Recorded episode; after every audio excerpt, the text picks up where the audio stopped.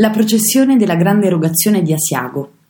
Lunga 30 km in uno scenario di straordinaria bellezza, la processione della grande erogazione si svolge ad Asiago, 40 giorni dopo la Pasqua, il sabato che precede la festa dell'Ascensione, è un rito che prevede la recita di diverse preghiere e canti di ringraziamento in cimbro.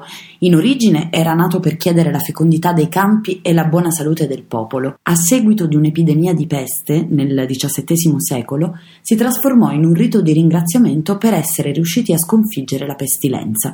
Durante la festa le donne innamorate donano ai loro uomini uova colorate con estratti dai fiori ed erbe raccolti nei giorni precedenti.